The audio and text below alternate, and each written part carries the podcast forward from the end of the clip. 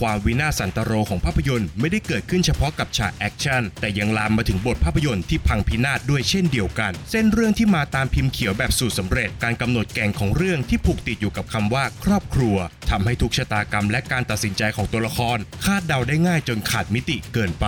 การเลือกสร้างดราม่าให้กับนักแสดงหน้าเดียวอย่างวินดีเซล เป็นความคิดที่ผิดมหันต์ขาดความเซอร์ไพรส์และไม่ทำงานกับผู้ชมอย่างที่ควรจะเป็น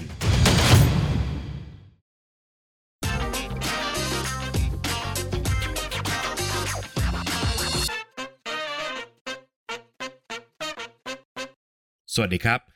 ยินดีต้อนรับเข้าสู่ฟีเมนรีวิวนะครับและภาพยนตร์ที่เราจะนำมารีวิวกันในวันนี้ก็คือ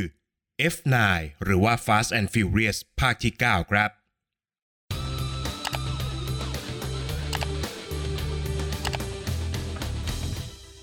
ดอมใช้ชีวิตอย่างสงบสุขร่วมกับเลตตี้และก็ลูกชายของเขา แต่เรื่องวุ่นๆก็เกิดขึ้นครับ เมื่อโปรเจกต์ Ares สุดยอดเทคโนโลยีอาวุธถูกขโมยไป และผู้ที่อยู่เบื้องหลังภารกิจนี้ก็คือเจคอบน้องชายของดอม ซึ่งร่วมมือกับไซเฟอร์ศัตรูตัวฉกาจของเขา ดอมและครอบครัวจึงต้องร่วมมือกันเพื่อเผชิญหน้ากับเจคอบและหยุดยั้งแผนทำลายโลกของไซเฟอร์ให้ได้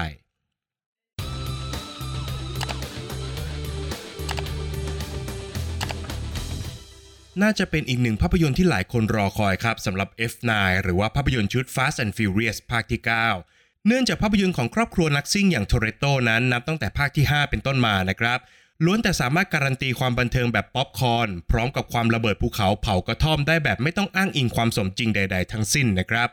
โดยในภาคนี้กลับมาพร้อมกับคำถามที่น่าสนใจมากมายครับ ไม่ว่าจะเป็น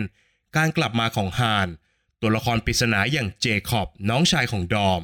รวมถึงคำถามใหญ่ครับว่า ภาพยนตร์ชุดนี้จะเดินทางไปซิ่งรถกันบนอวกาศหรือไม่ และกว่าที่เราทุกคนจะได้คำตอบกันนั้น ก็ต้องผ่านการเลื่อนฉายมาแล้วหลายต่อหลายครั้งจากพิษของโควิด -19 นั่นเองครับ ความรู้สึกแรกของผมหลังจากรับชมภาพยนตร์จบก็คือ ตัวอย่างหนังนั้นทำร้ายภาพยนตร์เป็นอย่างมากนะครับ ซึ่งประเด็นนี้เป็นจุดที่น่าเห็นใจครับ เนื่องจากภาพยนตร์นั้นผ่านการเลื่อนฉายมาแล้วหลายครั้ง ทางทีมงานฝ่ายการตลาดย่อมต้องพยายามหาเรื่องราวใหม่ๆ รวมถึงฉากที่เป็นจุดขายของภาพยนตร์ มาใช้ในการตัดต่อตัวอย่างหนัง เพื่อเรียกน้ำย่อยจากผู้ชมให้ได้มากที่สุดนะครับ แต่ในขณะเดียวกันครับ มันก็กลายเป็นการสร้างมาตรฐานและก็ความคาดหวังให้กับผู้ชมครับว่า มันจะต้องมีอะไรที่มากกว่าตัวอย่างภาพยนตร์แน่ๆ ซึ่งจุดนี้เนี่ยมันกระทบกับผมแบบเต็มๆครับ เนื่องจากทุกอย่างที่เราเห็นบนจอภาพยนตร์นั้น มันขาดความสดใหม่และก็น่าตื่นเต้น เนื่องจากเราเคยเห็นบางส่วนมาแล้วจากตัวอย่างภาพยนตร์นั่นเองครับ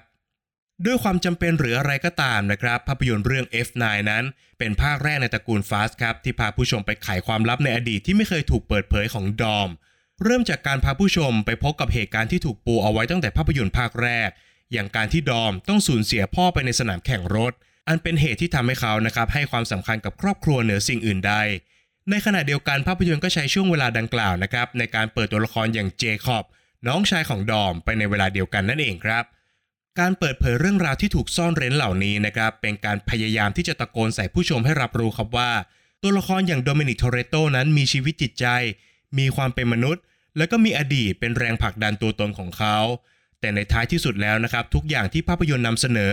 กลับเป็นเพียงการตะโกนด้วยถ้อยคำเดิมๆที่ใช้มาแล้วหลายครั้ง ผ่านท่าทีที่ไม่ค่อยน่าฟัง จนข้อความดังกล่าว กลายเป็นโฆษณาชวนเชื่อที่เข้าไม่ถึงจิตใจของผู้ชมแทนครับแต่ถึงกระนั้นนะครับภาพยนตร์เรื่อง F9 ก็ยังคงโดดเด่นในด้านไอเดียการสร้างสรรค์ฉากแอคชั่นเหมือนที่ผ่านมาครับ ไม่ว่าจะเป็นการขับรถไล่ล่ากันในทุ่งที่เต็มไปด้วยกับระเบิด การซิ่งรถกระโดดข้ามหน้าผา หรือกระทั่งฉากแอคชั่นใหญ่ในช่วงท้ายเรื่อง แม้ไอเดียจะยังยอดเยี่ยมนะครับ แต่ความสนุกของฉากแอคชั่นกลับลดลงจากภาคก่อนๆอย่างไม่เห็นฝุ่นเลยครับ อันเนื่องมาจากการตัดต่อที่ขาดความต่อเนื่อง และก็ไม่สามารถควบคุมอารมณ์ของผู้ชม ให้พุ่งสุดขีดไปกับสถานการณ์ได้ โดยเฉพาะอย่างยิ่งนะครับ เมื่อทุกฉากแอคชั่นที่เป็นไฮไลท์ของภาพยนตร์ ถูกนำเสนอในตัวอย่างหนังไปแล้วแทบทั้งสิ้น จึงทำให้การซิ่งรถของครอบครัวโทเรโตในครั้งนี้ ขาดความเซอร์ไพรส์และก็ไม่ทำงานกับผมอย่างที่ควรจะเป็นครับ ความวินาศสันตโรของภาพยนตร์ไม่ได้เกิดขึ้นเฉพาะกับฉากแอคชั่นนะครับ แต่ยังลามมาถึงบทภาพยนตร์ที่พังพินาศด้วยเช่นเดียวกัน เริ่มตั้งแต่เส้นเรื่องที่มาตามพิมพ์เขียวสูตรสำเร็จ กับการเปิดตัวละครวายร้าย ที่มาพร้อมกับเทคโนโลยีที่สามารถครองโลกได้ จนทำให้ดอมและครอบครัว ต้องออกโรงปกป้องโลกให้ปลอดภัย ซึ่งก็เหมือนกับภาคก่อนๆที่ผ่านมานั่นเองครับ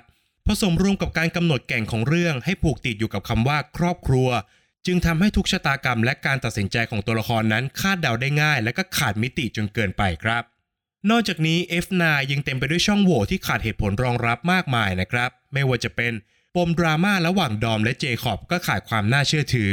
ปริศนาการกลับมาของฮาน ก็ได้มอบคำตอบให้กับผู้ชมแบบกำปั้นทุบดินจนน่าหงุดหงิด รวมถึงเหล่าตัวละครสมทบที่โผล่มาแบบไม่มีปีมีคลุย พร้อมกับพกความสามารถพิเศษที่ไม่เคยมีมาก่อนให้ได้เห็นกันอีกด้วย เช่น ตัวแม่ของตระกูลชออย่างควีนี่ชอ ก็กลายเป็นนักซิ่งมากฝีมือขึ้นมาซะอย่างนั้น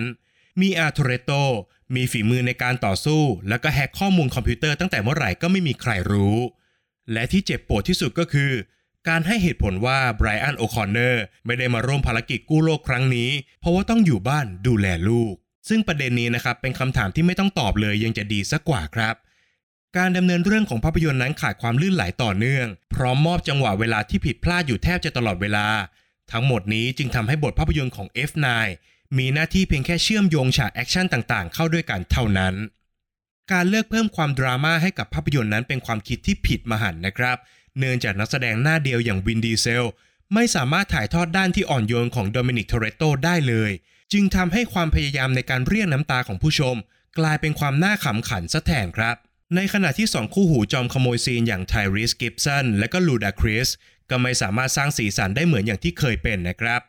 รวมถึงการปรากฏตัวครั้งแรกของจอห์นซีนาในแฟรนไชส์ Fast and Furious ก็ไม่น่าประทับใจเท่าไหร่นัก เนื่องจากบทภาพยนตร์นั้น ไม่ได้ส่งให้เขาได้แสดงความสามารถใด นอกจากการทำหน้าโหดเหี้ยมเพียงอย่างเดียวนะครับ สุดท้ายก็คือนักแสดงระดับรางวัลออสการ์อย่างชาร์ลิซ เธอรอน ก็น่าจะเป็นคนที่เสียใจมากที่สุดกับการกลับมารับบทเดิมในภาคนี้ โดยรวมแล้วภาพยนตร์เรื่อง F9 เป็นภาคที่ค่อนข้างน่าผิดหวังครับ แม้ว่าจะสามารถแหกกฎฟิสิกส์ทุกข้อในการเนรมิตฉากแอคชั่นสุดยิ่งใหญ่ให้กับภาพยนตร์ แต่กลับพ่ายแพ้ให้กับสิ่งที่สำคัญที่สุดอย่างบทภาพยนตร์นั่นเองครับก็ได้แต่หวังนะครับว่าแฟรนไชส์ Fast and Furious ในภาคต่อไปนั้น จะกล้าก้าวออกจากสูตรสำเร็จที่ทำมาแล้วหลายต่อหลายภาคสักที พร้อมกับกลับมาสร้างความบันเทิงที่กลมกล่อม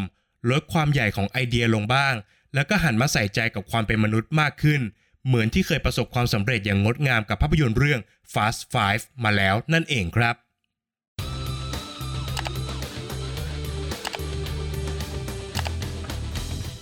ประเด็นตกผลึกจากภาพยนตร์เรื่อง F9 ที่ผมจะชวนผู้ฟังทุกท่านมาคุยกันในวันนี้ก็คือ การรับฟังคือสิ่งที่สำคัญที่สุดในครอบครัว เมื่อพูดถึงประเด็นตกผลึกจากภาพยนตร์ชุด Fast and Furious แน่นอนครับว่าประเด็นที่เด่นชัดที่สุดของเรื่องย่อมหนีไม่พ้น ครอบครัวนั่นเองครับ โดยในภาพยนตร์ภาคนี้มีการเฉลยปมสำคัญในอดีตของตัวละครอย่างโดมินิกโทเรโต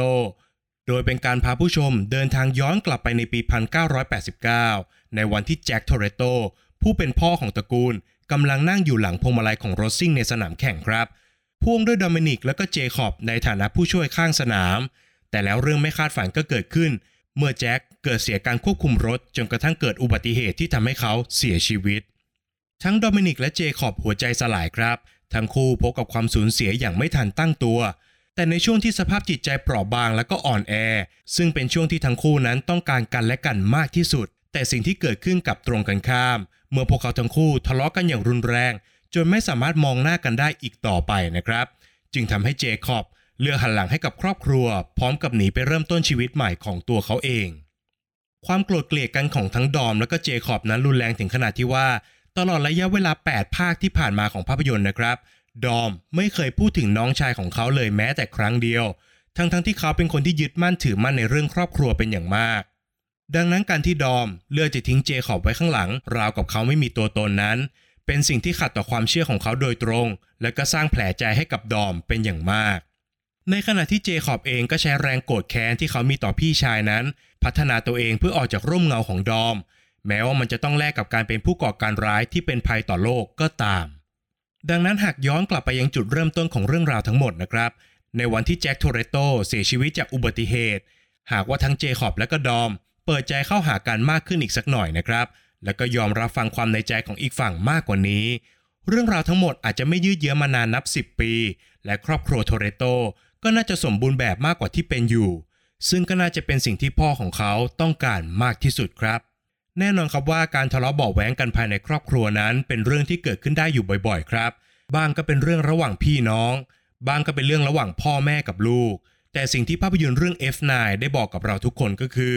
เราไม่มีทางรู้ได้เลยครับว่าวันพรุ่งนี้หรือว่าชาติหน้าอะไรจะมาถึงก่อนกัน ไม่มีใครสามารถล่วงรู้อนาคตได้ครับ ดังนั้นการปักธงภายในใจของเราหลังจากทะเลาะกับคนในครอบครัวว่า เดี๋ยววันพรุ่งนี้ก็หาย เดี๋ยววันพรุ่งนี้มันก็เหมือนเดิม แต่บางครั้งวันพรุ่งนี้ก็อาจจะสายเกินไปครับ แต่หากเราเลือกที่จะเปิดใจมากขึ้น รับฟังเหตุผลของอีกฝ่ายมากขึ้น มันก็อาจจะเปลี่ยนช่วงเวลาที่แสนอึดอัด ให้กลับมาเป็นครอบครัวที่มีความสุขได้อีกครั้ง ฝากไว้ให้คิดกันนะครับ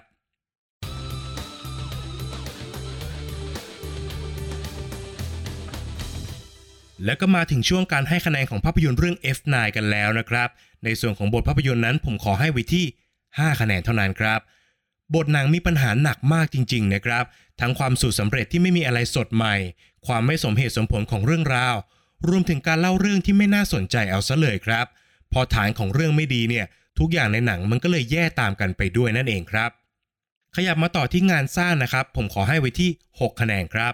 production ของหนังก็ดีตามมาตรฐานนะครับ แต่ส่วนที่ผมรู้สึกว่ามันมีปัญหามากๆก็คือ การตัดต่อของหนังครับ จังหวะหลายๆ ครั้งเนี่ยมันไม่ค่อยลงตัวเท่าไหร่นะครับ รวมถึงการบิวอารมณ์ร่วมให้กับผู้ชม ก็ทำได้ไม่ดีเท่าไหร่นักครับ ส่วนของนักแสดงนั้นผมขอให้ไว้ที่ 5 คะแนนครับ จริง ๆ การแสดงของนักแสดงส่วนใหญ่ก็ทำหน้าที่ได้ดีตามมาตรฐานนั่นแหละครับ แต่บทหนังมันมีปัญหาหนักมากจริง ๆ ครับ จนต่อให้เอานักแสดงระดับรางวัลออสการ์มาแสดงเนี่ยก็ไม่น่าจะทำให้ตัวละครน่าเชื่อถือมากขึ้นเท่าไหร่นักครับ ขยับมาต่อที่ข้อคิดที่ได้นะครับ ผมขอให้ไว้ที่ 5 คะแนนครับ ประเด็นของหนังก็เดิมๆแหละครับ ความเป็นครอบครัวของโทเรโตไม่มีอะไรใหม่และก็น่าสนใจเท่าไหร่ครับ ส่วนสุดท้ายก็คือส่วนของความสนุกนะครับ ผมขอให้ไว้ที่ 5 คะแนนครับ การที่ตัวอย่างหนังมันเปิดเผยอะไรออกมาเยอะเกินไปนั้นมันส่งผลกับผมมากจริง ๆ นะครับ โดยเฉพาะหลายฉากที่ควรจะว้าหรือว่าควรจะเซอร์ไพรส์เนี่ย ผมกลับรู้สึกเฉยๆ แล้วก็ไม่ได้ตื่นเต้นเท่าที่ควรจะเป็นครับ จากคะแนนทั้ง 5 ส่วนนะครับ หารเฉลยกันออกมาแล้วทำให้ภาพยนตร์เรื่อง F9 หรือว่า Fast and Furious ภาคที่ 9 ได้คะแนนเฉลี่ยจากฟีเมนต์ไปอยู่ที่ 5.2 คะแนนครับ